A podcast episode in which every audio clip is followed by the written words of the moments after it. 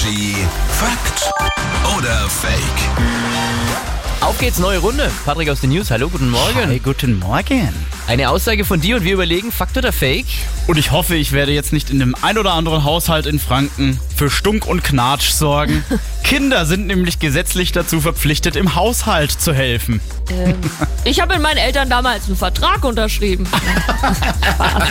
habe ich natürlich nicht. Gesetzlich verpflichtet, glaube ich nicht. Sollte man schon machen, aber es gibt kein Gesetz. Also ich glaube, viele Eltern hätten das gerne. Aber ich sage auch Fake. Wie ist es denn im Hause Neugebauer? Da gibt's noch keinen Vertrag, wie im Hause Jase. Kinder sind gesetzlich dazu verpflichtet, im Haushalt zu helfen.